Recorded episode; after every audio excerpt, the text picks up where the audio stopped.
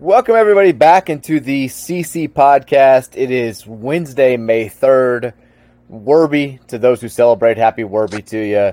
Uh, we're back in the saddle uh, as we get ready for Derby this weekend. Mike Rutherford here in Louisville, Kentucky. Danny Sinnard, in, I think you're in Columbus. Where are you, Dan? Yep, I'm in Columbus, and I'm not gonna lie, it's a this is like the the hardest week to be here, knowing what's going on back home. Um, like moving away, I've got I, you know I miss it but I've somewhat gotten over it. But this is this is the one week where I'm like, you know, getting online and seeing everyone at you know dawn at the downs and and heading out to the track on Tuesday, Wednesday, Thursday, and it's tough.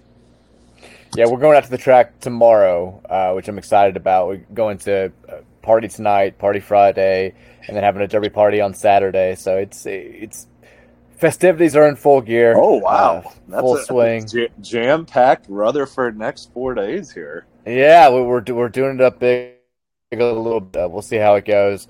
Uh, very excited about it, but Louisville misses you for sure. You have been back. I mean, I've seen you since the last podcast. You've been in town twice. Um, you were in town last weekend. We had a went to a little party together, had a good time there, and then we did play Valhalla a couple weeks ago, which we have to talk about. Uh, you parred the first hole. I and, did, uh... and then then the rest of the round happened. Um, I did not beat you in score, which uh, again, cut you coming off like a month and a, or a year and a half layoff is is a pretty tough pill to swallow. Um, I think we both agreed. Like we, I think we both wish we would have played a you know better. Um, yeah. But besides that, like it was awesome. I mean, the course couldn't be in, in better shape. Everyone there was awesome. Um, you know, uh, I got to play with Greer. That was like my first time hanging out with him, and he couldn't have been nicer. Um, but yeah, I'm like I, I kind of wish it was. You know how like once you get to like July and August, you got like a bunch of rounds under your belt. I'm already making excuses here. I'm like, like, like I, it probably would have made that big of a difference, but God, my irons were so bad that day. Uh, but yeah, it was a good time. We did both beat Greer, which is, is all that matters. Uh, we we are definitively better at golf than Jeff Greer, but yeah, I, I didn't play that well. I know you you your putter was a little bit off early oh. on too.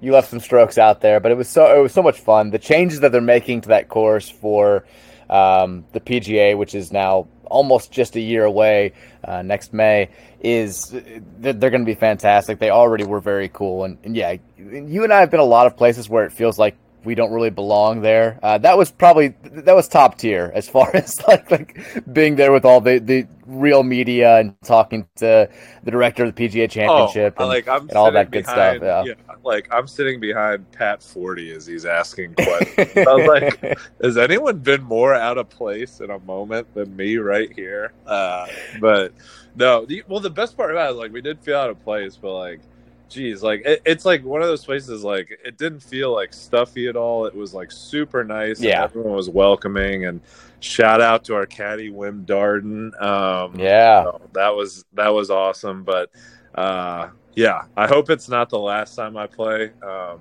but it was a fantastic experience we did we played the Masters theme as we drove up the the road uh, in the in the gate, which was appropriate. And then as we were leaving, we both were just kind of like, "Let's take it all in." We're not sure if we're ever going to be back here, uh, but it was. I really wanted you to ask a question during the media session. I wanted you to ask like a a very hard hitting because most of the questions that were there were were pretty straightforward. You know, they're asking about you know changes to the course. What would you like the score to be?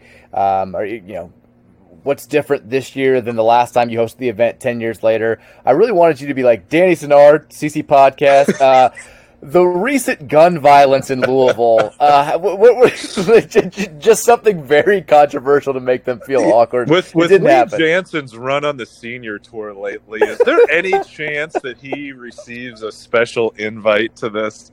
Um, given his history at the course, oh, yeah, no, but it was. I, I mean, I, believe me, like thinking about it without being there, I was like, this would be fun. And then, like, once I got inside, I was like, there is not a chance I'm asking a question. um, but it was, uh, no, it was good. It was interesting. And, like, I, I'm like already, it's a year out, and I couldn't be more pumped for the event. Like, it's going to be awesome. Like, the changes they've made on 13, like the island hole, like the whole look of it is incredible. I think it'll really come through on TV and um, like golf's in like an awesome spot right now. There's so many guys that are good, so I think it'll be awesome. I could not have fucked up the island hole worse too, and still it, it, it, it, weighs on me to this moment. You had a great shot. Your second shot like barely cleared the rocks and got on the green. Like I hit a decent drive.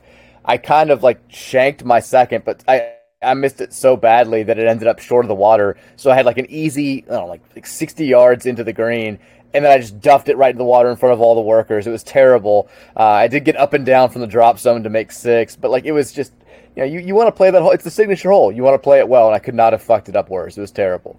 Yeah, I mean, there's definitely. I think we both have some some, some shots out there that we like totally regret, but yeah, I mean, it's it's a beast. There, there. Even some shots I thought I hit good. I was like, oh, okay. I guess this is why they play majors here. So, um, yeah, it was uh, it was awesome though.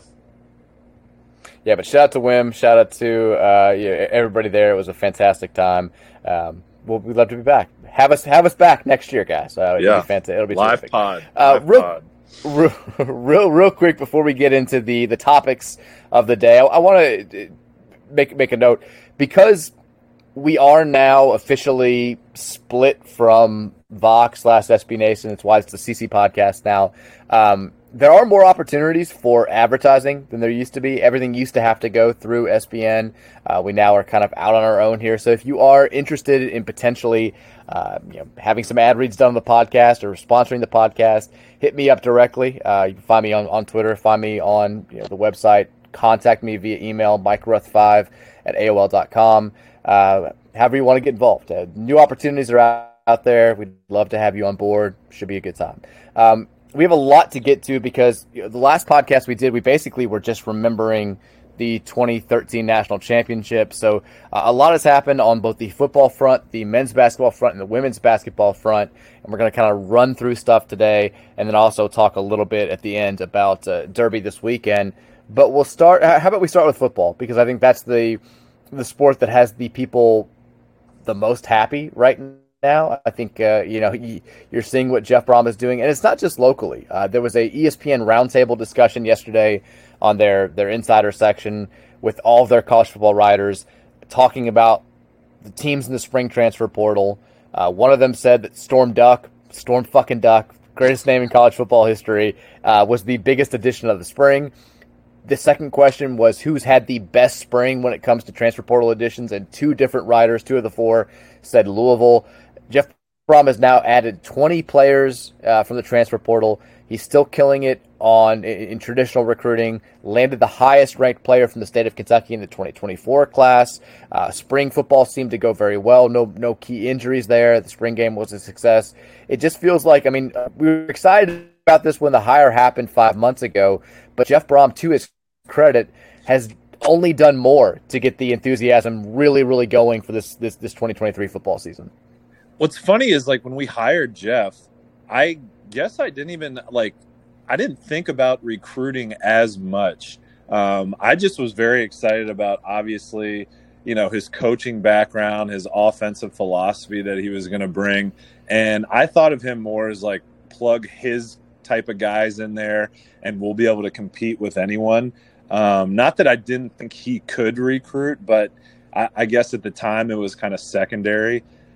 But now that we have all these guys on board, geez, I mean, like you don't want to raise expectations like absolutely through the roof year one. It's not fair to a coach. I mean, these guys still have to mesh together.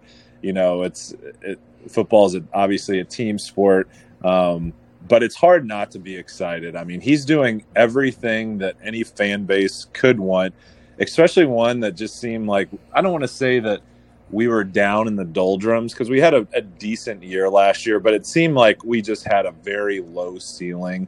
And that ceiling has just been absolutely blown up. Um, I, I couldn't be more excited. I think the fan base feels the same way. I expect absolutely large crowds, hostile environments. Uh, and yeah, Georgia Tech week one, I'm already counting the days. It's going to be incredible. I was. Are you ready for a little scoop session? A little scoop oh, session yeah. in, on the podcast. This is why you listen to the pod.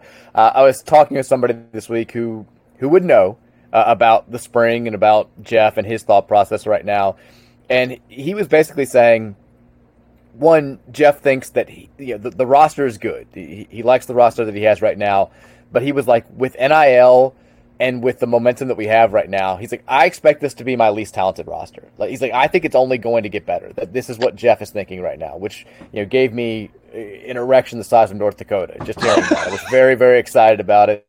If we can build on what we're doing right now and bring better players in here, then I mean, this is also coinciding with the playoff expanding to 12 teams next year. You know, imagine just just think for a second, L&N Stadium, formerly Cardinal Stadium hosting a playoff game in, in a couple of years. Just you know, the, the goosebumps are already just talking about it.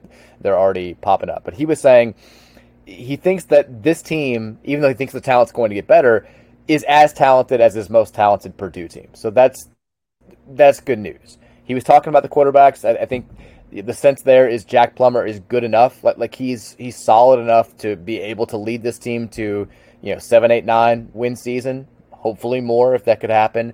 Um, the, the, quarterbacks behind him, they're like Brock is Brock. You know, he, he's a he's the quintessential backup. He's going to win a game for you if the defense plays well enough. He's not probably going to be able to win a shootout, but you know what you're getting with Brock Domann and Evan Conley.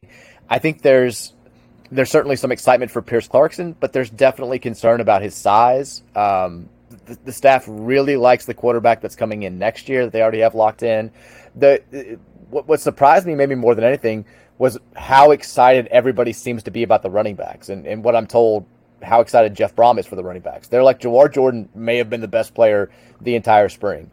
Him, Turner, Isaac Guerendo, a couple of the other newcomers, like they feel really, really good about the running backs this year.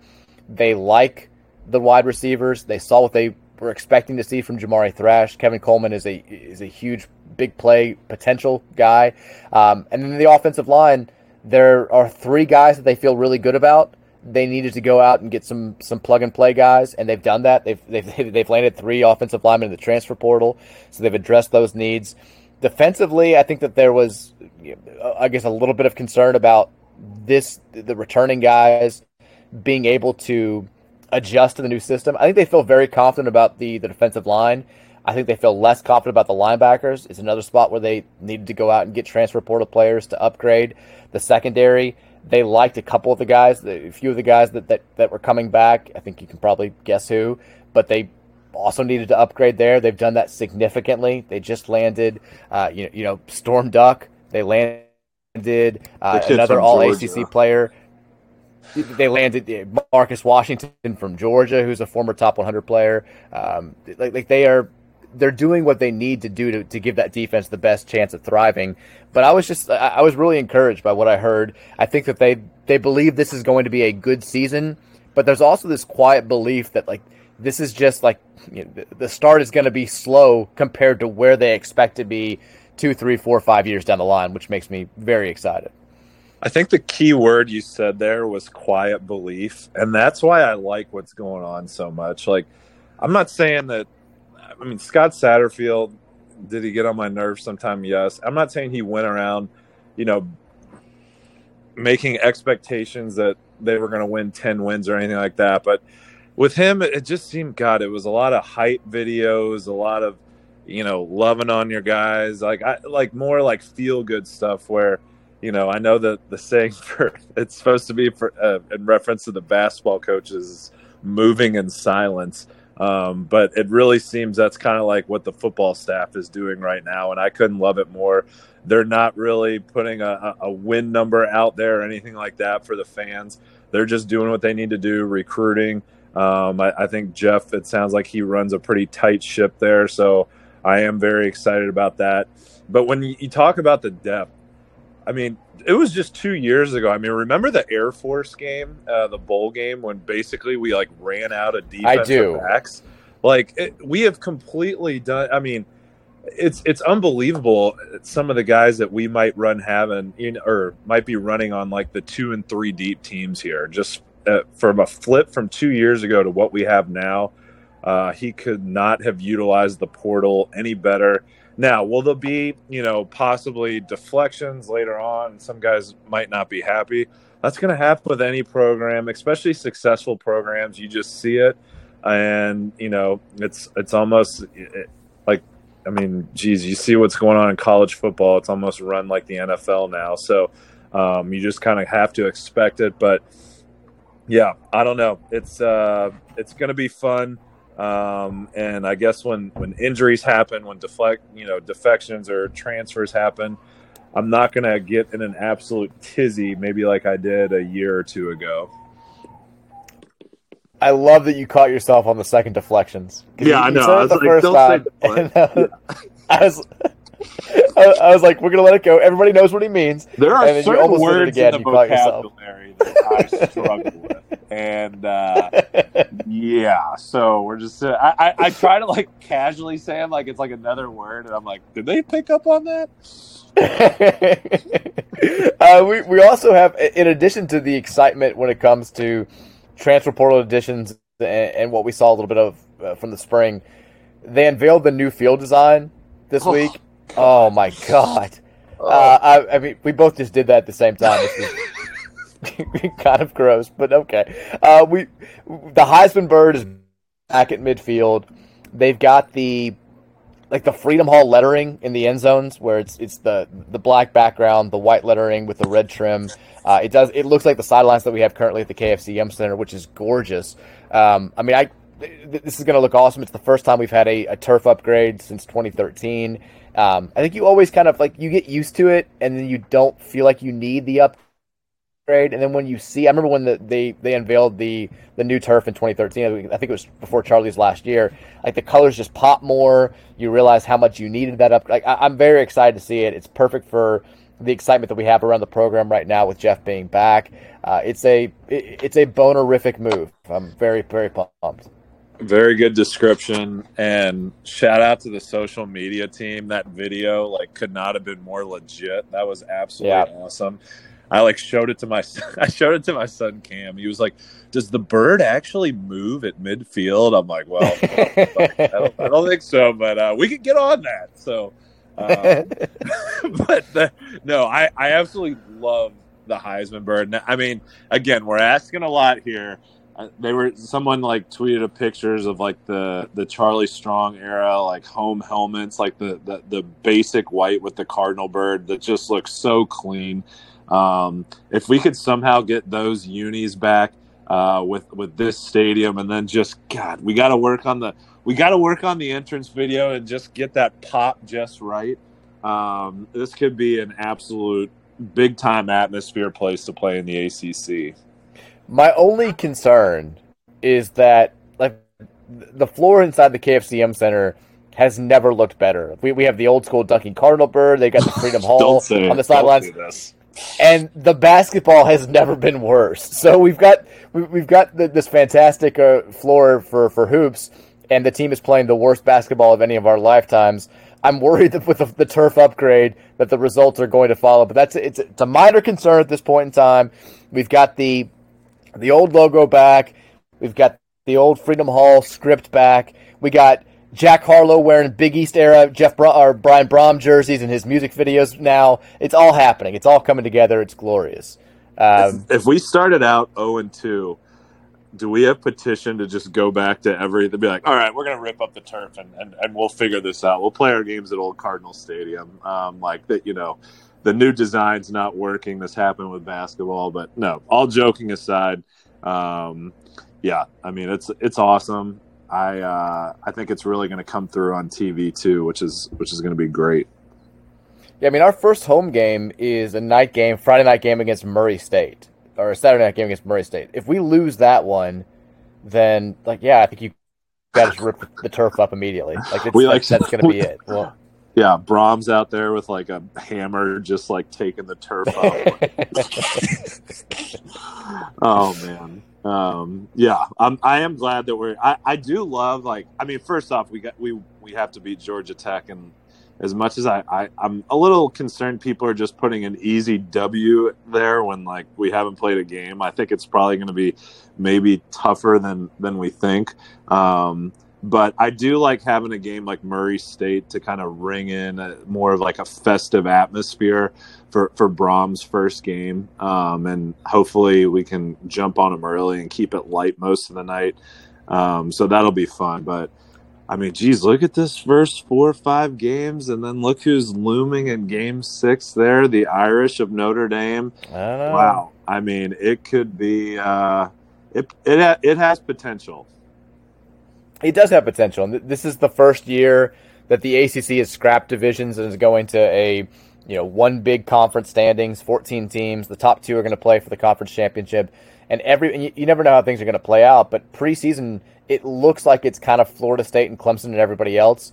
And Louisville doesn't have either team on their schedule this year, so I, fully expect when we get deep into preview season, you're going to have some people writing about Louisville being that, that long shot to play in the conference championship game, which would just be uh, incredible in Jeff's first year. But it all seems to be, it's all there for us to have to, to, come out of the gates really firing in Brohm's first season, and, and I hope that it happens.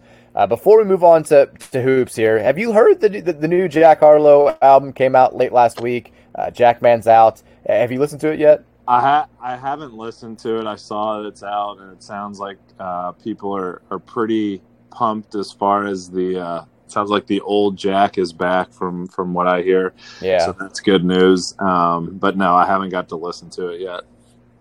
Yeah, the it, it's very much a like you know they say actors and actresses they'll they'll do the thing where it's like I do one for them and then I do one for me. Like they'll do one Hollywood soulless blockbuster that makes a ton of money, and then they want to do one more like challenging role for themselves to show their acting chops. Like I feel like that's kind of what Harlow's doing here. He put out the the last album, "Come Home the Kids Miss You," was very much like centered around getting some more top 40 plays and, and some more radio hits and, and, broadening his audience, which is totally fine.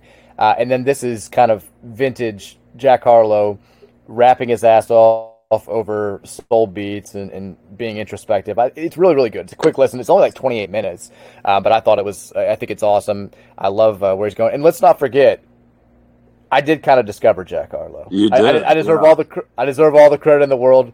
First person to play him on the radio was me over at 93.9 The Ville. I got the receipts to back it up. I bet his success is basically my success. Uh, I pretty much am part of the posse. Um, no, Put him in the just, next video, Jack. Come on, you can do it. I know it. Put me in the video. Rhyme something with Rutherford. I don't know. Uh, Sinnard might be easier to rhyme with. I don't. But uh, but very very happy. And the, the music video for the first uh, single was, was was really cool. I mean, you saw he's at uh, Mid City Mall, which is yeah. incredible to see a rap video at Mid City Mall, all over the Highlands. Uh, Carmichael's reference is awesome. And then like after the video comes out, Matt Jones calls me and I'm like, what, what does Matt Jones want? And he's like, I saw that you tweeted about the new Harlow video. I don't know who else to call about this. The black car that they're rapping in front of and they have a bunch of scenes in front of. He's like, that's my fucking car. He's like, he's like, I swear to God. He's like, I drove that shitty Buick from Middlesboro to Louisville when I first moved here 15 years ago. It broke down. It's been sitting in that alley behind my house for 15 years in that spot. That's my that's my car. Um, they, they basically filmed that in my backyard. I'm like, that's incredible. Louisville's the the, the, the smallest big city in the world, and it's also it's kind of like a subtle dig at UK, which I which I appreciate. That's awesome.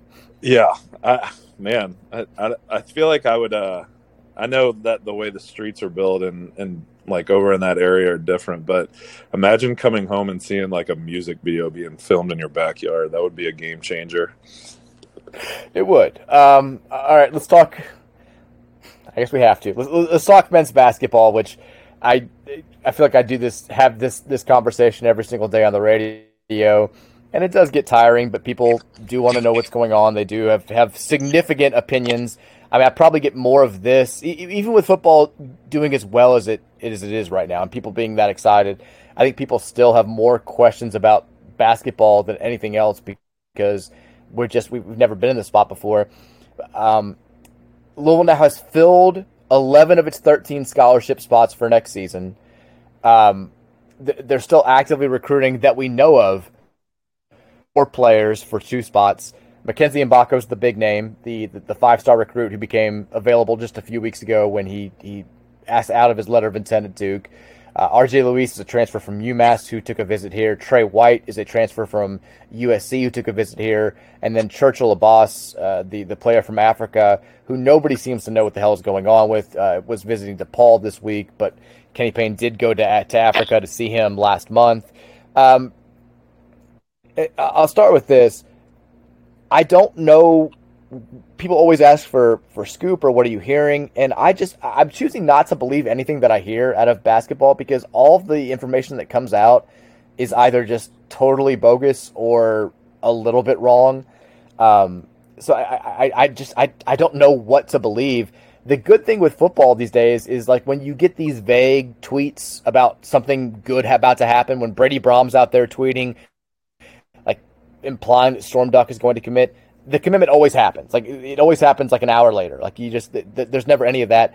And with basketball, you've got coaches kind of feeding stuff to their their their insiders, and the, everybody's doing the vague tweet thing, and everybody's kind of implying something's going to happen, and then just nothing happens. So you, I, I don't know who to believe. I know that there's talk that like Nolan Smith had a had a lunch with some of the the media members around town and had told them that like RJ Luis was going to commit two Wednesdays ago, and then Mackenzie Mgbako was going to commit that weekend, and then just just nothing happened. So it's but my point is, I don't know what the hell's going on. Like we keep hearing that stuff's going to happen.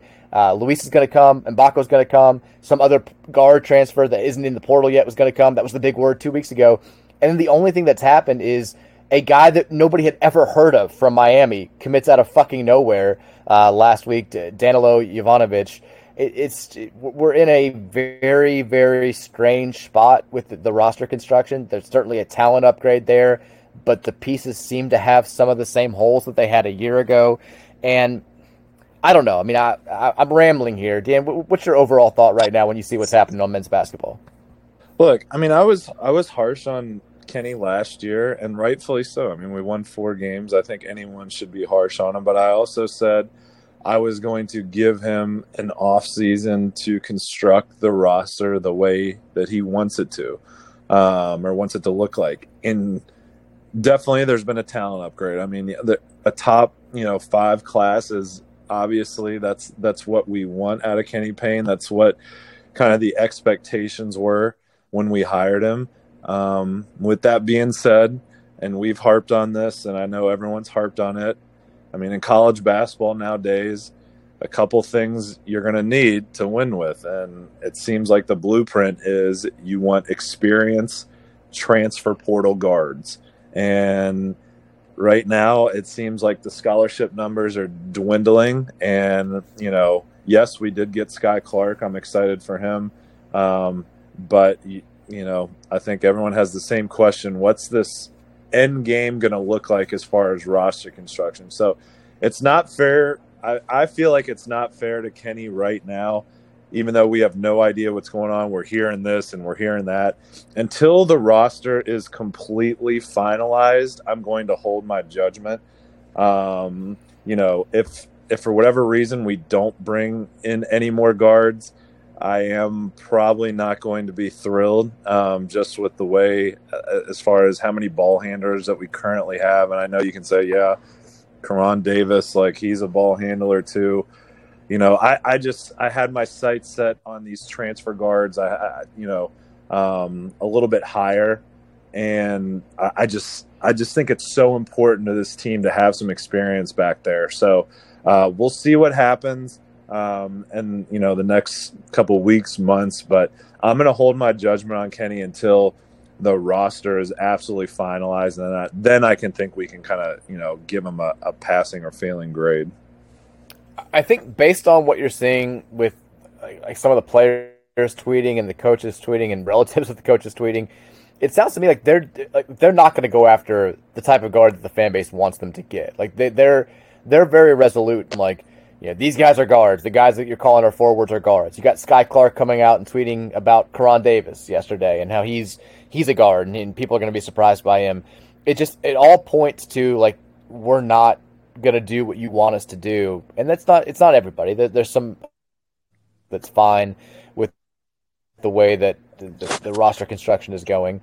Um, it, it, my big concern is that we we're, we're saying the same types of things that we said last offseason. There's a whole lot of like ifs, like if Skyy Clark can be the guy that we thought he was going to be coming out of high school. If, if the you know the, the injury doesn't affect him, if you know who he was at Illinois was was because he was a true freshman being handed the keys and he wasn't ready. You know, if Trenton Flowers is, is even more than we expect him to be, if Mike James takes a step forward, there's not a there's not an I know with this roster right now. And I think that if we'd landed a guy like you know, Tylor Perry, who just picked Kansas State uh, from from North Texas, or someone of that ability, like you could, we, we could sit here and say definitively, like I know we've got two guards that can initiate the offense. I know that we've got a guard who can slide over to that point guard spot if Skyy Clark gets tired, or if Skyy Clark gets into foul trouble, or God forbid if Skyy Clark gets hurt. Like like we've got somebody who can pick up that duties and, and run the offense. And the reality is, right now we don't. Like, like we're in the exact same spot we were last year in that respect. Like El Ellis w- was the ball handling option one, two, and three last season. The offense was completely. It wasn't great when he was out there, but it was completely stagnant when he was off the floor last season. We had no choice but to just roll with them. And it seems like we're kind of back in that spot again this year where we're like, Skyy Clark needs to be all ACC good if we're going to have a shot to, to make the NCAA tournament. And, you know, that that's a lot to ask of a kid who, again, was coming off of a significant injury last year and who had flashes last year, but who through 13 games had more turnovers than assists, and who, when he left the team, Illinois kind of took off without him. Um, like like that that's that's a concern. And then like we don't we, we have so many pieces that that seem to be talent upgrades that I'm not sure how well they fit together. Um, I, I like I don't know. I think Dennis Evans helps you immediately defensively. I don't know how much he's going to help you offensively. I, I, I don't know. Trenton Flowers is a reclass. Typically, reclass kids are. It takes them a while to, to get going. Koron Davis, look, nobody knows anything about Koron Davis. He maybe he winds up being fantastic. There's just there's no way to know for sure. And I do think we're going to get Mackenzie Mgbako. That's not inside information. Don't go run telling everybody that I'm reporting that because I know. I, I just think that there's too much smoke there, and the way that he's handled his visits with us being last, and you know, St. John's. I'll tell you that right now does not feel confident they're going to get him. Kansas kind of came out of left field. Uh, he took his visit there last week. He's going to go to Indiana this weekend, and then he's going to visit us next week. I, I, I think we're going to get him. I wouldn't be shocked if we don't get him, just because I'm not shocked by anything that happens with men's basketball right now. But Mackenzie Mgbako will be a huge, huge talent upgrade. He's a traditional one and done, a legit one and done guy. We've never had one of those at Louisville since one and done became a thing. I think he helps you immensely, but he doesn't fill that the big glaring weakness that we have. And it's just like when, when I hear people talk about, you know, this is modern college basketball now, and you don't you don't know basketball if you think that we need these little guards out there. It just it all sounds like last year when you know certainly you and I and a lot of other people were expressing concerns with the way the roster was, and it went quickly from we're going to get guards, trust KP, the man moves in silence, to we don't need guards. This guy can do that, and this guy can do this, and you know this is the way that Florida State plays, and all this stuff. And then early in the season, it became like you don't know basketball if you think that we're not going to get better, and this is all going to be okay. And then you know, fast forward four months, and we've we've had the worst season in the history of the program. I expect us to be better than last year this is a Mike Rutherford guarantee. We're going to win more than four games this season. You can take that to your bookie, write that down, put it in whatever. We're going to win more than four games this year. But if we're going to be significantly better, which is possible in this day and age for programs of Louisville stature and programs that are less than than, than Louisville is, we need to. Uh, I feel like we need to to to fix some of the same issues that we had roster wise last year, and I'm not sure that's happening right now. No, I mean you hit the nail on the head. And another thing that's similar to last year, like you know, and again, KP. First off, I think it's weird like how little media he does. Um, like coming off a four and twenty eight season, I feel like you'd be like, "Hey, that was rock bottom. now we're we're on the up and up, and you know we're trying to get this program back to where it is. You want to get your face out um, and, and, create some excitement within the program. I mean, I don't think we've have you have we heard from him since the last game of the year. He uh, has not spoken since the the the the post Boston College loss in, in the ACC tournament, and that's I mean that's something that we said. Like I, I think we said it on one of the podcasts at the end of the season. Like I, I want to hear a clear message from him early on in the offseason. Like that was unacceptable. It will never happen again. And this is exactly why it's never going to happen again. This is my plan. This is what we're going to do. This is how we're going to play moving forward. And instead, the only time that we've really heard him address anything big picture wise was after that BC game when Brooks Holton asked him about you know, his job security and potential changes to the staff. And he was like floored that that, that, that question was, he was like, that's a terrible question. You know, we're, the staff is great. I've got a great relation. Like everybody trusts what we're doing right now. And it just kind of blew my mind a little bit that that was his response to a four and 28 season at, at fucking Louisville. Uh, and, and yeah, we have not heard from him at all. Yeah, and, and, I mean, I don't know. I mean, it's, if you're trying unfair to, to, us. If you're if you're trying to gain trust in the fan base, and you know, just coming off a four and twenty eight season, basically, it almost looks like you're hiding. Um, it's it's working in the complete opposite direction. I mean, uh, and it, it, it's creating huge division within our fan bases. Uh, you know, we can tell you have your your your KP army and then your your KP detractors basically arguing every single day. Um, and I just think until, like you said, we hear kind of a clear message of how he thinks or what direction the program should be going and how he pictures it, like we're just kind of left in the dark to to wonder ourselves, and um, it's tough. Like last year, I mean, same thing. amani Bates, like it would seem like we had a bunch of guys that we almost like penciled onto our roster. We were so confident, and then just poof, one day, like you know, the next day it's like, oh, he's not coming, and there's no visit, and I, that's happened numerous times this year. Which again, it might not be the worst thing in the world. I have no idea, but there's just no message to go off of, so you just keep the fans, you know, w- you know, kind of out in the wind here, guessing for themselves. So it's tough um, you know, I, I really hope that at some point we hear from him and the staff, but uh, it's it's hard to have trust in what they're doing if, quite frankly, we have no idea what the hell they're doing right now. The reaction to the Danilo Jovanovic commitment was. let me say this: like, I hope the kid comes here and kills it because he, uh, you know, he's out there on social media. He's like, "What's up, Louisville? I'm committed." fully committed. Here we go. And like the responses to his commit, like had to have been just, I had to have been like, oh my God, uh, these people are not excited to have me. And I mean, on the show, on the radio show that day last Friday, like the, the reactions from the fan base that we got on the text line were more negative and more over the top than I think they were after any game last season. Like we were losing to, you know, we're losing to like one in 10 Florida State by 35 and people were more okay with it than they were with with the Ivanovich commitment, and it just I think it just goes to show that you don't have like there are a lot of people that just don't have any faith in this staff after a four and twenty eight season. And one thing that does blow my mind because I, I get that we've got factions that are on very different extremes when it comes to supporting the men's basketball program, and I get it. Like, I, if you are a fan who's out there right now saying, "Look, Kenny Payne's got a top five recruiting class coming in," He's got two spots available. We might get Mackenzie Mgbako. Like maybe last year was just the product of having a bunch of shithead kids that didn't know how to play for him and that didn't want to play for him. Like, let's give him the benefit of the doubt. I We're understand having to North Carolina, by the way, but that's another point. North Carolina and Arkansas and yeah. you know, you know uh, Arizona State, all programs besides Carolina that made the NCAA tournament last yeah. year. But like, I, I understand having that mentality right now.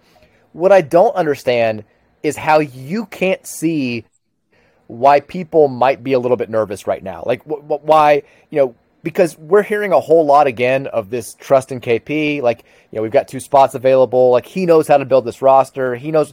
We we heard all this same shit last year when concerns were coming up, and the result wound up being the worst season in the history of the program. So, if you're saying like all is hunky dory. Like you got to give us some. You, you have to understand why people are not going to buy that until we start actually winning games next November. If that happens, like I, I don't understand the whole like you don't know basketball if you're not if you're not thrilled with what's happening right now. If you don't think we're going to be good, well, that that's a whole lot of people out there that don't know basketball. Because I'll tell you right now, there's not a lot of concern from the other ACC coaches right now. I can tell you that for a fact about what Kenny Payne's doing. There's not a whole lot of fear from you know, people out in the rest of the country about what Kenny Payne's doing right now. There's not a lot of respect from you know, national writers, national former players uh, about what Kenny Payne's doing right now. Like he's going to have to prove it with actual wins and losses because we heard the same shit last year and we won four games. Eh, like it's just it's it's you here's have the, to recognize that. That there there's a there's about I mean I I live on Twitter. That's where you hear a lot of the noise. There's about maybe 10 to 12 accounts that are front row of the KP army that just seem to be louder than everyone right now. That, quite frankly, I'm just going to be flat out honest, have no fucking idea what they're talking about. Um, it, they basically just spew bullshit onto the internet. So, uh, if you're one of those people, you know, hey, you're you have every right to your opinion. Um, but I, I would say a majority or large faction of the fan base has common sense and kind of has a feel for what's going on right now. Um, so when I see that stuff clog my timeline, it's easy to just scroll on by because I know that they have no fucking clue what they're talking about. But um, with that being said, though, I mean, I'm not saying what he's doing. It like a top five class is a top five class. Like that's great, but we want to compete this year, and there are hurdles that you have to jump to be able to compete this year that he hasn't done. Yeah, I think that a lot of people are saying you know, he's recruiting like he's got like this is a four or five year rebuild. Like he's got all the time in the world. Like we're gonna see, you know, this guy develop, and you know we're going after trans like like some of the guys we've gone after in the transfer portal have been freshman transfers that were six seven projects that scored you know seven points per game at a bet for a bad team last year. Like you can't. It's later than you think right now, Kenny. Like I'm not even saying I don't know what Josh Heird's standard is. I don't know his bar is, is could be totally different than all of ours, but it has to at least be at a place where it's significant improvement in year two, or you're or you're you're gone. Like if you have, if we win single digit games again this year, or if we win 10, 11, 12 games this year, you have to imagine that this this experiment is not going to get a third year, and you can win right away in this day and age, especially at a place like Louisville. Kansas State had three straight losing seasons. They finished last in the Big 12 two years ago. Jerome Tang comes in, kills it in the portal. They're still picked to finish at the bottom of the Big 12. They're a three seed that damn near makes the Final Four. Iowa State won two games three years ago. A year later, they're in the Sweet 16. Like you can flip rosters entirely in this day and age. And like we have, a, as of right now, we've got an extremely young team in an era where extremely young teams are not winning at a high level. If you look at the last four Final Fours, the the four teams that have played, so you've got twenty total teams. Not one of them had a single true freshman starter. A true freshman has not started a Final Four game in the last four seasons. Like, yeah, I, I think that like 19 of them were seniors. Uh, like, like only a handful were sophomores. A lot of them were juniors. Experience is the way of the world in college basketball right now, and we don't have very much of that. I mean, Jay, even the guys that we have that that are experienced, like Huntley Hatfield is a junior. He was a reclass freshman at Tennessee who played a backup role. He, you know, I feel like we didn't get to see a real, a real shot of him last year. JJ Traynor has played sparingly his first two seasons. He's a senior. He's our most experienced guy. Mike James is a redshirt sophomore uh, who's coming off of an injury last year. There's just like I, I don't know, man. It, it's just I and want also, to go into the season. Thing, yeah, it's one thing to have a star next to your name or four or five stars. It's another thing that to trust that this coaching staff is going to be able to actually develop these kids and turn them into high level basketball players. And you know, n- nothing from last year um, I mean, I know we saw some growth from JJ Traynor, and that was nice. Uh, but uh, there wasn't a whole lot to go off of last year. We were bringing back apparently the same staff. I haven't heard anything different that you know really gives you a ton of confidence that hey, you know we're going to be able to just absolutely develop uh, you know a lot of these kids into NBA players. I'm not saying they they will or they won't. We're just going off one season of evidence here. Um, but again, you wonder why the question marks are out there, and and these are some of the reasons.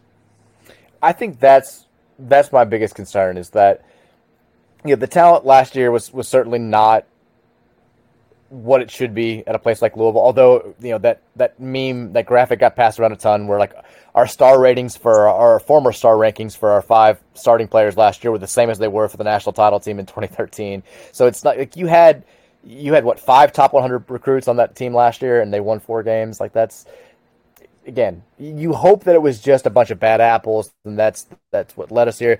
My big concern is the lack of improvement throughout last year. I think you saw a little bit of it on offense. The defense just never got better, and, we, yeah. we went a full season where I still I don't have any grasp of what Kenny Payne's key defensive principles are. I don't know how he wants us to play. I don't, I don't know. Like we just basically sat back and let any team do whatever they wanted to. Like if you want to play tough on ball man to man defense, cool. Like you're going to need to force some turnovers. You're going to need to gamble a little bit and give up something. We didn't force any turnovers last year, and so the given if you're not going to force turnovers, you want to play kind of that. You don't have to play a pack line, but pack line principles where it's tough man to man defense. You want to force uh, a tough outside shot, and you want to dominate the defensive glass. We let opponents light us up from the outside every single game, and we did not dominate the defensive glass. Like I don't know, I, I still don't know how Kenny Payne wants to defend a high ball screen. Like, does he does he want to switch everything? Does he want to ice the ball screen? Does he want a high a hard hedge? Like like we we never defended anything consistently last year, and we saw that for a full 32 games. And, and so it's why it's it's hard for me to be like because we have an upgraded talent, we're going to be a 20 win team or better next season. Like because I just did not see that improvement last year. Now hopefully having a full off season, having the NCAA cloud gone, having guys that, that he feels like are his type of players is going to make all the difference in the world. But you have to understand why there's a I'll believe it when I see it mentality from a lot of people, myself definitely included. Uh, and that's where I think we are right now. I think it, the last thing on this, I, again, last year was last year. I said we'd give Kenny, you know, an off season. We'd give him year two you know, I think he's done one half of the job where he's absolutely, from like a freshman standpoint, he's recruited well.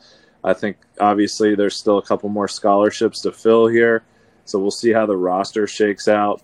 Um, but it's just feeling like a lot, a lot, a lot has to go right for this to work out, and that's just that's almost it's usually a recipe for disaster in my opinion. It's like you know maybe they have this plan and it's going to work but just from an outsider's perspective uh, it, it's tough it's tough right now. I mean I, I i'm glad that football is before basketball to kind of get some good vibes going is what i'm going to you know what i'm going to say. Not that i'm not excited for basketball because i am. I'm interested to see what it's going to look like but um, for this year, it seems like a lot is going to have to go right for us to compete. My my my big concern because I do think that we're assembling a roster to where like you can say definitively we're going to know this year whether or not it's going to work. Even if we're not an NCAA tournament team, if we if it looks better, if it looks like he's got a, a clear system in place that's going to work, uh, and we keep recruiting well for 2024. I know we, we missed out on Carter Bryant, but we still are in on some of the top players in that class. Like if we win 18, 19, 20 games, but it missed the NCAA tournament, but it just looks like the guy knows what he's talking about, knows what he's doing, and we're set up to recruit well moving forward. Cool, great, awesome. If if we have this 10, 11, 12, 13 win season and a lot of the same problems from last year persist, like I don't want to hear that we, you know, we won 10 more games than last year. You don't get credit for having the worst season in, in program history. Like I, think we need we, we will definitively know. We'll have a roster that that should be competitive on paper. I think we already do have a roster that should be competitive on paper. And if he can't get it done to the point where we're at least flirting with the NCAA tournament, then this is never going to work because the goal here is not to flirt with the NCAA tournament. It's not to make the NCAA tournament. The goal here is to win national championships. And can you imagine a coach who came in here, won four games in year one, and wins like 12 or 13, eventually getting to a point where he wins a national title, it'll be hard for me to do that if that's what winds up happening next year. But uh, I suppose we'll see. Uh, on, the quickly on the women's basketball side, the, the big news, and uh, it's old news at this point, but I want to get your thoughts on. Uh, we knew we were losing a lot of players. Hailey Van Lith enter, enters the transfer portal. There were rumors that she was going to go to LSU. She went ahead and pulled that trigger last week. She's going down south to play for Kim Mulkey and the reigning national champions. Um, well, I'll let, I'll let you talk first. Your reaction here. How much is of a bummer is this? Yeah, I mean, obviously, it's a huge bummer. Um, I don't know. I mean, this is just, uh, uh, you know, it's cliche, but this is just the day and age of of men's and women's college basketball, and um, you know, I I hate that. Uh, I guess she's joining, even though like you know LSU wasn't the team that knocked us out, but she's joining quote unquote the enemy because they're obviously going to be a contender um, and someone that uh, the women's team is going to have to go through this year if, if, if they want to win a national title. So that part's tough to swallow, but in the end, you know, if she if she didn't want to be here, then you know that's her decision um, ultimately, and there, there's not a whole lot we can do about it. But you know, I don't know. Once I, I know she's great, and I'm not saying that like she's she's incredible sometimes those things, you know, when you have a star on the team, sometimes it can be a, a addition by subtraction. I know that the production will be hard to replace, um, but you never know. Maybe something like that it brings the team together a little bit, brings the bond a little bit closer. Um, but yeah, definitely from a basketball standpoint, it, it's a tough loss for sure. I am. Uh, if you've listened to me here or on the show or the, the website, I think you should probably know. Like, I, am usually a I'm, I'm I'm pro players. Like, if you want to leave the program, I'm all for it. Like, best of luck to you. No hard feelings. Um, I'm going to be such a big man here that I'm going to talk about how little of a man I am. I, I can admit how little of a man I'm going to be when it comes to Hailey Van Lith. That's how big of a man I am. Uh, I'm I'm going to be petty here. Like, I'm I'm going to be kind of a, a, a hater when it comes to Hailey Van Lith leaving because one, Kim Mulkey's a monster, certifiable. Uh, she's the, she's the absolute worst. Two, you know, there was that you know, Jeff Walz came out and was like, I'm of the belief, uh, you know, of, of, the understanding that you know, she got her degree early. She wants another degree. She's going to go closer to home. That clearly was just bullshit if it was out there. She's joining up with the reigning national champions. It feels like a ring chasing deal where she's just like, you know, she was supposed to have the the Mamba mentality. That was her whole thing and instead she's she's KDVL here doing the Kevin Durant thing. I don't know. I just I don't like like no best of luck to her, but like I'm not going to be rooting for LSU if they get knocked out of the NCAA tournament early. There's definitely going to be a very large part of me that is you know happy about it. I just, I don't like the move. It feels kind of I don't know. It just it feels kind of crappy. Oh, I don't. I don't um, expect. I don't. Whatever. I, I mean, I, yeah, I don't expect anyone to be pulling for LSU or, like, quite frankly, her um, specifically. Um, but I, I, can see where, you know, uh, transfers happen all the time. I get it. Um, you know, I guess it's just where she ended up and who she ended up with has us feeling, you know, feeling the ick even more so. But um, yeah. hey, it is what it is at this point. And Jeff Walz killing in the transfer portal as well. I mean, bringing in Jayda Curry is a huge replacement for her. Um, he's landed, I think, six total players since then, including some high caliber outside shooters. Uh, he, he's getting it done. I trust in Jeff Walz. Like he, for sure. I mean, the, the man is one of three coaches right now that's been to the last five second weekends of the NCAA tournament. He knows what he's doing. Uh, hopefully, he can get it done again next year. All right, it's Derby week. Uh, we've got Werby today, Thurby tomorrow, Oaks on Friday, Derby on Saturday. Like you said, it's the hardest week for a Louisvillian to be outside the city of Louisville. Uh, where are you at in your research right now? We've, we've still got like 72 hours left to, to hone down our Derby picks, but where are you right now? I mean, you know what I do. I like I always zero in on a horse, and then like about an hour before race time, I like I still have them, but I've like kind of moved off of them, and then I have a thousand different things where I'm betting against myself, and it turns into the biggest cluster of all time. Um, as far as where I'm at my research, uh, like I, will I'll give you the horse I'm zeroed in on. Um, and uh, Jesus, please do not take advice from me people. I mean, the first time I ever got to go on radio with, with Mike and, and, and Ramsey, I, I, was at the track and I was touting Whitmore. Um, and Whitmore ended up being a phenomenal horse at a mile. He did not a, not a mile and a four. So um, he finished, uh, I think, 19th or dead last, one of the two. But um, yeah, I, I, I think the horse I like this year, and I don't, I don't even know if I like him to win. I just think he's going to be there in the end. It's Practical Move. Um, okay, I, I, like his odds. He's got Distorted Humor, uh, whose Funny Cide, uh, you know, Sire in his in, on one side. He's got some Afleet Alex on the dam side. Um, so I'm I'm drawn to both of those, and I just think he's done everything right so far. He's going to be there. I think when they come around the final turn, it's just can he get the distance is the only question. But um, I think he's going to be at least knocking on the door.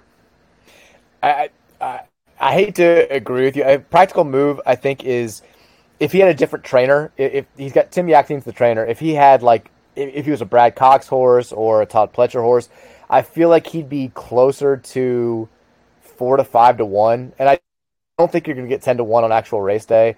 Um, I like that horse a lot. Uh, I, I, like. I mean, it's going to be hard for me to move off of Forte, the favorite. I think Forte's a beast. I think this could be a year to the the, the favorites the, you know, going on a big run there, and we, we, had before, I guess, the authentic Derby. Um, I guess after the authentic Derby, the the horse kind of. I wanted to get in on Mage. I liked Mage. Um, I know one of the owners, Damon Stinson, who's the who runs the uh, U of L Alumni Association down in South getting, Florida. Is it because you're getting gear? Is that why you're in? Maybe, uh, but, but, like I, I, I want to like Mage a lot, but watching his races, he breaks really poorly. He's also only run three times. The horse that again, like I've got time to change this. The horse that I kind of like a lot right now, and like you, don't don't take this into the bank. Skinner the, the, nine horse. I really he drew into the field after Wild on Ice. Unfortunately, had to be euthanized. Uh, I I really I don't know. Like I, I like the way he moves. He's a fast closer. You look for closers on this week. Uh, barely lost in the Santa Anita. Um, I, I, I kind of like him to be at least hit the board. That's that's kind of my long shot pick right now. My my sentimental pick. I've been big on Angel of Empire going into this week. I feel like he's getting a little bit too much love. Um, I don't know my my final picks though, but I, I think I'm gonna have Skinner on the board somewhere there. I mean, probably some combination of Forte, Skinner, and then I don't know. Uh, any any shot any shot Kingsbarn just steals it on the lead. I don't think so. I've got a Kingsbarn is going to be. It's not a total toss for me, but I'm not. I'm I'm not big on that horse. I'm not. Yeah, I think I think he I think he will try to wire the field. I don't think it's going to work. I might key him at the top just with like a couple other horses, just. Um, but I won't put him in like the second or third slots just because I think he's either win or like you know fifteenth or sixteenth, um, which makes that's zero logic. Um, but with that being said, um, after last year, I'm so rattled when even like trying to pick a horse just because Same. of Rich Strike just, I mean, uh, just ruined it for me. I, I, I had Epicenter keyed in the one hole last year with all in second and all in third, and I was looking at just a, a monster payout. And for Rich Strike to just fucking ruin that, I think I'm, God, that's got to be the worst Derby horse ever. I really hope we have a, a certified like legit winner that goes on and does well in the Preakness and Belmont this year. I'm rattled as hell from last year. Like I feel like I, I had a good handle on the race. Um, like we're sitting here talking about Derby horses on on Wednesday. Like this time a year ago, Rich Strike wasn't even in the field. Like he yeah. got in the field late Thursday, uh, and then winds up winning. Uh, the only the, the, last horse that I did want to want to throw in there that I like, uh, I will definitely put a little bit of money on. I hate the post position, but Verifying um, if you watch the, you know, in the Bluegrass Stakes, like he was right there with Tapit Trice, who a lot of people think is the best horse in this field. Um, there was an objection. Tyler Gaffalione thought that he got bumped a little bit. The winner stayed on top, uh, but he was right there. He was stride for stride with Tapit Trice. I think Verifying's got a good shot if he can get the the right trip, the right break, which is always a you know a, a big thing in this race. But I'm now, excited. Now that, hate, now that I'm not in Louisville, is there a quote unquote backside buzz horse going on. The wise guy horse, yeah. There, yeah. There's, there's, always a wise guy horse. I thought I've, I've been thinking in the build up the whole time it was going to be uh, Angel of Empire, but like a little too much love right now on on Angel of Empire and the odds. I think he's the third choice morning line, so that's not happening. I think that the uh, the, the the the wise guy horse this week is Confidence Game. And if you don't know what we're talking about, like the wise guy horse is the horse that like everyone in the backside is like, hey, you know, forget what they're saying about the favorite, forget what they're saying about Forte.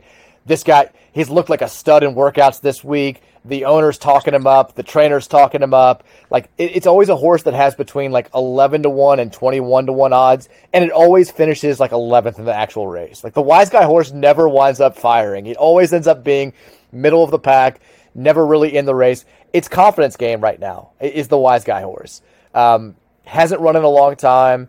Trained incredibly well at Churchill Downs in recent weeks. Uh, I think had a 59 second clocking for five furlongs. Like everybody, Keith Desormeaux is a recognizable name. James Graham, the jockey, is a recognizable name. I think confidence game is the wise guy horse. Which, if you're keeping track of what we're saying here, that means maybe don't feel confident in confidence game. All right, good to know. I'll have to uh, put that in the notes. We're having apparently, my son's schedule supposed to work out, but we're having like this is kind of a big deal for us. We're having the soccer parents over our house for a derby watch party. Um, oh, so time to feel, show off. Yeah, time. Oh, I mean, the derby glasses are out. Um, you know, yeah, we are. Uh, yeah, I, I feel like it, there's even more pressure on me because I don't know if any of these people, maybe they do. I just haven't talked to them about it. Like watch horse racing. Um, so I feel like a lot of questions are going to be deferred to me when, like, by no means am I an expert. So I'm going to have to kind of BS my way through like the entire day. But um, no, it should be a good time, and uh, I'm I'm ready to lose some money. I wish we had cameras on you the entire day. It's like how much shit you're just going to make up. Like, yeah, he's a. Uh, Man o' War Sire, uh, come yeah, fired a bullet on the, uh, the, the Graham. Uh... Didn't like the way the head was bobbing at the quarter pole, but you could really see with the stride there that he was gonna he's gonna stretch out when they got to the third turn. I'm not sure if he can go three turns or four turns here in this race. I, I want to hear you just spewing bullshit the entire day. Yeah, uh, it will. Uh, it, it will be a lot of it. I promise you that. Somebody on the radio show the other day texted him and brought up the wanted to hear me tell the uh, us seeing Reece Gaines after the 03 Derby when you told him that he had you had Funny Cide story that we told the podcast. That's that's one of the better Derby stories we have. Yeah, gosh, shout out Reece. Um, basically stumbling out of Derby, I, I, think I told everyone and their mother who I betted on, um, or who I bet on, excuse me, and I just happened to uh, right outside the gate there see see our guy Reece. I don't know if he was getting into a car or what. And I was like, Reece, Reece. He like looked over. I was like, I've been on Funny Cide. I like I've never gotten like a more perplexed look in my life from like anyone. It was kind of like a like a thumbs up you'd give like a five year old. Um, but yeah, I appreciate him at least acknowledging us. He was wearing a light blue suit and he had two girls on his arm. It was impressive. What, all right, here we go. Giving a shit less most, you had mo- side. Most random celeb you've seen at Derby. I got two. Well, I, I know where you're going with this. I, I, know it's the Matt Geiger sighting. Well, that's from one the of infield. Them. That's one of them. Um, I got it. So we randomly found these old pictures that I had like at, at my parents' house. It's, it's, all from like that era where it's like late high school, early college, and I took I, I found this picture from the infield in, in our freshman year of college, 04. and like Mary's looking at this and she's like, "Who is this?" And I'm like, "I can't remember who this person is." I'm like, "I'm like, I can't, I don't know who this is." Was it and then Derek it hit me. from the Real World? No, it was. Do you remember that that ESPN reality show Dream oh, Job? Yes, they, yes the girl from Dream Job who came in like third was in the infield, and I, we recognized her. Like I took a picture with her. That may be top. Like I don't remember her name at all, but like you can tell she's like embarrassed. Like she doesn't want to be in the picture. I'm very drunk and very excited to take a picture. But shout out to Mike Hall and, and Dream Job. Great show. That was a great show. Uh, yeah, God, I like. I'm getting so old. My memory. Like I used to like work as a valet parker out there, so I saw all types of different ones. But I'll never forget leaving after the just. I think it was the Justify year. We're like going down the stairwell, and I just like happened to glance behind me. I'm like, is that fucking Matt Schaub, the quarterback? Like he was like he was like literally washed by then. I'm like, is a no, dude, Matt no, Schaub. that was after Dude, that was after Breeders' Cup when we all went together. You were like, "That's oh, Matt yeah. Schaub" or something. It was. And it somebody, was. somebody from some way behind us was like, "Schaubby!" and he like turned around. I was like, "Holy shit! It was Matt Schaub." My favorite is one of our friends. Uh, shout out Dembo. Ran into Todd McShay in the men's restroom, and he walked out with toilet paper on his shoe. And Pat had to tell him, he's like, "Hey, uh, Todd, you got some toilet paper on your shoe there." Um, so yeah, oh, God. I, I, enjoy. That's always a, a fun kind of uh, you know thing that happened at, at, at Derby is to spot those random celebrities. The Matt Geiger infield siding was top tier, where it was like, yeah, I think that's Matt. I'm like, there's no way Matt Geiger's in the fucking infield. Like, you're like, Geiger! turned around, we're like, Geiger! oh man, yeah. Wonder what that man's up to nowadays. Do you have a uh, Do you have a Dan the Dumps, maybe Derby themed for for today's episode? Um, not really Dan of the Dumps. I just want to give a shout out to the guy that actually recognized me at Galaxy on Saturday. um, like I, I, may have told everyone Saturday night. I was like, oh, whatever. Like, like I jokingly, I'm like, I can't even get a burger in this town without someone coming up and saying hi to me. Um, but no, it was awesome. Like he came up and said he was a fan of the pod. He was playing uh, uh, bar golf, which like it was like the he was like the third bar golf group that I'd seen come through um, Nulu there. So uh, I guess I missed the boat on that one, but it looked really fun. But uh, shout out to him and his friends, and uh, appreciate you being a, a, a, pod listener. I love when your wife is telling me the story. She's like, "This guy comes over, like, it is. Are you Dan?" And he's like, "It is Dan" to his friends, and then like he leaves after he talks to you for a little bit, and you're immediately like, Kim, start looking for houses. We're moving back. It's time. I was like, yeah, Kim, go ahead and get on Zillow. We're we're we're gonna start looking here. Every time you told the story on Saturday at the party we were at, as you got drunker and drunker, the details just got more. I mean, by the end of the night, you're like, this guy's like, Dan, I, have heard you got the biggest dick in the city. Yeah, uh, he gonna... started rattling off my high school basketball stats. heard you were a doubles machine freshman baseball. Well, that's actually a true story. That doubles machine. It's it's not. No. The stats said otherwise. Uh, but but shout out to the people who are recognizing Dan in public now. It's it's it's not going to his head at all for sure. I appreciate him saying uh, hi. That's all we ask. It's very cool. Uh, shots. We love the listeners. We love the, uh, the, the pod fans. We love Dan Nation out there. Um, all right, so we're, we're going to try to do this more. We're certainly going to be more regular this summer than we were last summer. We've got Louisville baseball to talk about the rest of this month, although that is uh, needs to be picked up a little bit here uh, in the coming weeks if we're going to have an NCAA tournament run. Uh, we're going to try to do a, a post Derby episode next week. We'll do a, a, a grab bag of questions from you guys because we haven't done that in a while. So subscribe to the podcast if you haven't already. It's the best way to find out when new episodes are available give us a nice rating, leave us a review. We still are reading reviews. We don't have any new ones for this week. But uh, everyone have a fantastic derby. Go cards. We'll talk to you guys uh, pretty soon.